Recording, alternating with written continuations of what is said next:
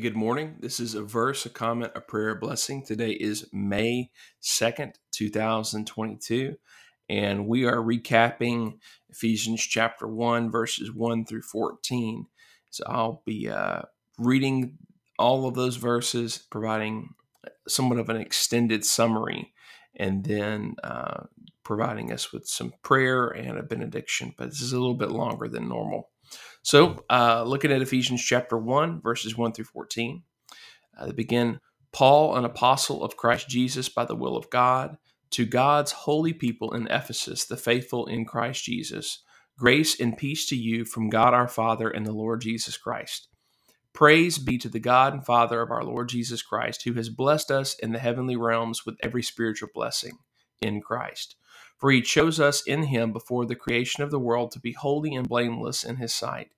In love, he predestined us for adoption to sonship through Jesus Christ, in accordance with his pleasure and will, to the praise of his glorious grace, which he has freely given to us in the uh, he's freely given us in the one he loves.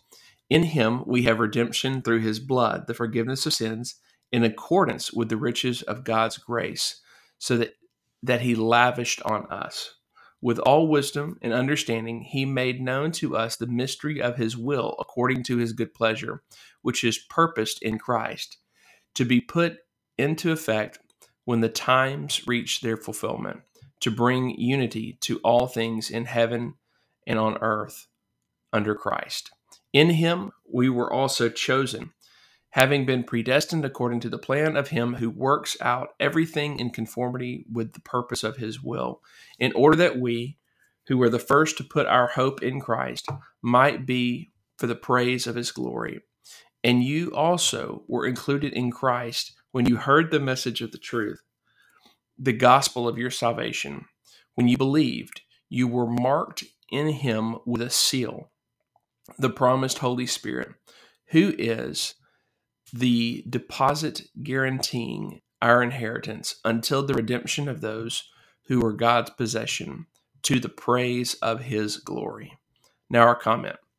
In sum, according to Ephesians chapter 1, uh, verses 1 through 14, the blessings that God has blessed us with in Christ, um, for which we are to bless and praise him, those blessings are our election, our redemption, our inheritance, and our sealing by the Holy Spirit.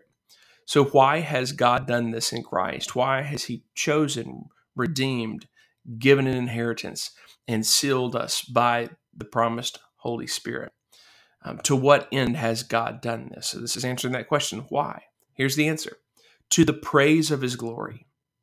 So that when we reflect upon God's merciful, electing, redeeming, and generous grace in Christ Jesus, we might praise Him that we might bless him, that we might shout for joy.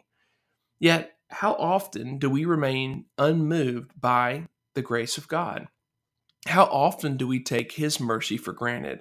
How often do we feel entitled to his salvation? Is God not worthy of our praise? Is he not worthy of our blessing? Yet, how many other things in the world receive our praise and blessing?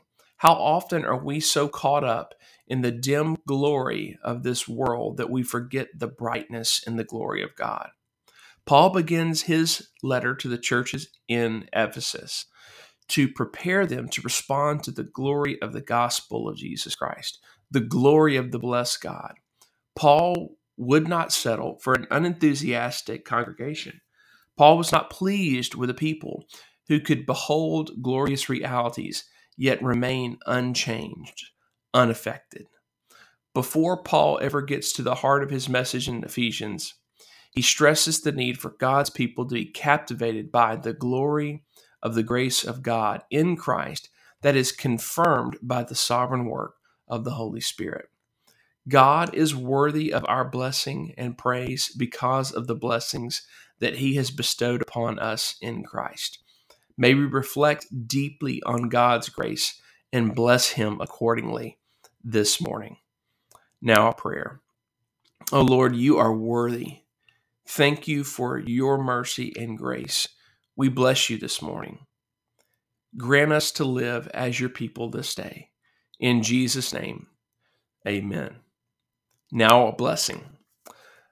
Now the Father who chose you, the Son who brought who bought you, the Spirit who dwells in you, go before you in your darkness, stand beside you in your fears, and hold you up in your sorrows until Jesus comes. Amen.